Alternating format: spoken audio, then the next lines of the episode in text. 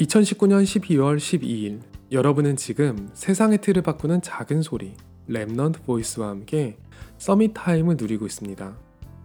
기도 응답이 무엇이냐 묻는다면 눈에 띄는 상황의 변화보다는 생각의 변화를 먼저 말하고 싶어요. 응답이 안 온다고 생각했을 때는 정확하게 말하면 지금 내 상황에 불만이 있다고 할 수 있거든요.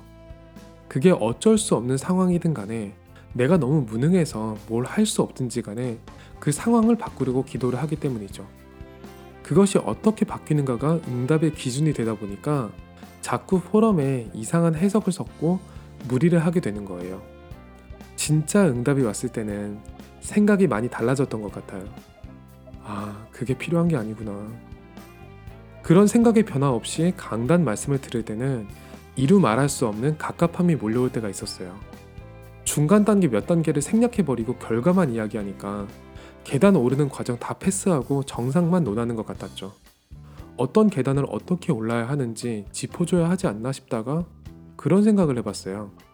우리가 계단을 오르거나 먼 길을 걸어갈 때도 발 아래를 쳐다보면서 가지는 않잖아요.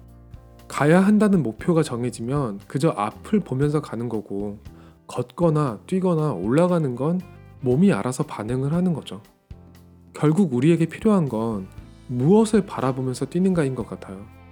뛰다가 넘어지진 않을까, 가는 길이 험하지 않을까 하는 걱정이 먼저가 아니라는 거죠. 저는 지금 제 상황이 극적으로 변하고 제 능력이 크게 나타난다고 해서 능사가 아니라는 것을 알게 됐어요. 그리고 정확하게는 저보다 여러모로 나은 상황에 있는 사람들의 현주소를 봤다고 하는 게 더 맞는 것 같아요. 모든 사람은 끝도 없는 영적 문제의 굴레에서 절대 벗어나지 못해요. 그래서 저는 바닥이 아니라 앞을 보고 뛰기로 했어요. 넘어질 일도 없고 넘어져도 괜찮다는 것을 알았거든요.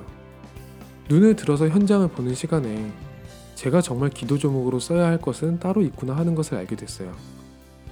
땅만 쳐다보고 가는 사람들 속에서 여러분은 지금 누구와 함께 어디를 향해 달리고 있나요? 오늘이 여러분에게 최고의 summit time이 되기를 기도합니다. 여러분은 지금 세상의 틀을 바꾸는 작은 소리 Remnant Voice와 함께하고 있습니다.